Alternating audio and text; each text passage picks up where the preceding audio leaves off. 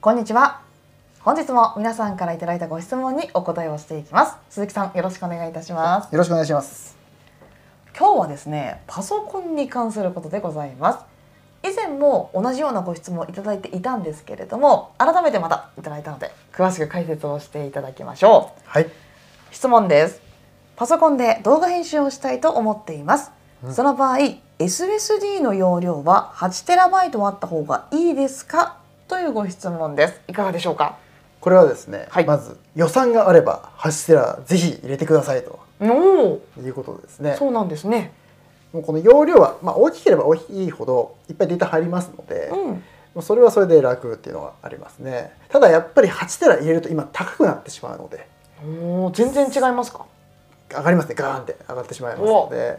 なのでここは少なくしておいて、まあ、予算のねそこまでちょっと厳しいなっていう場合はこう例えば1テラとか2テラぐらいにしておいて外付けの SSD をつけるっていうのが一番コスパ的にはうーんいいですね。あそうなんですね、はい、以前のご質問の時も外付けのものがいいですよってお勧めをしてくださっていたと思うんですけど、はいそれっていうのはもう金額が全然違うってことですかそうですねおおそれは困りますね数万円単位で違ってきますね私自身外付けの私は2テラのものを使ってはいるんですけど、すっごい安かった記憶はあるんですよ、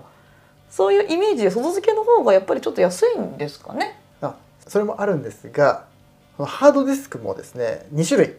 あります、うんこれ今 SSD はどうですかっていう話をしてるんですが一昔前というか今ももちろん使ってるんですけどハードディスクですね HDD って書いてある、うんうんハードディスクその2種類がありますはいでこの動画編集で使う場合はもう基本はもう SSD に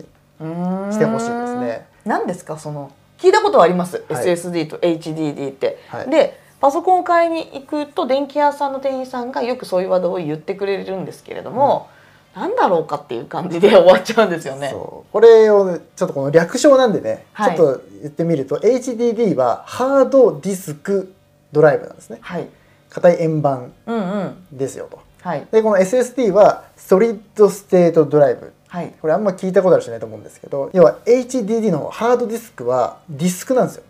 円盤が中に入っててあ昔のパソコン入ってましたよねそうですそのあれは入ってるんですよ、はいハードディスクだから電源つなぐとなんかキュルルルってなんか音がするじゃないですか、あれは回ってる音なんですよ中うでーんなのでその回っているのを読み込みますよ、はいだからものすごいいい精度で読んでるんですようーんあれ例えるとですねあの飛行機あるじゃないですかジャンボジェット、はいはいあれが地上を10メートルのとこ飛んでる精度で読み込んでるっていうねす地面すれすれで怖くないですうかーんうんそれくらいギリギリの感じですごいのでやってるんですがなでも SSD と比べると遅いんですね読み込みがうーんなので動画編集やる人はデータの移動もあるので SSD じゃないと時間がかかってしょうがないというのが動画編集をやる場合はもう SSD 一択でやってほしいですね SSD はそういう円盤のディスクじゃなくて何なんですか塊です塊チップみたいな感じですか、そうです半導体のうーんメモリーを使ってますっていう感じですね今のパソコンでも HDD を採用しているパソコンっていうのもあるってことあでりすかますありますうーんそっちの方が安いんですか安いですね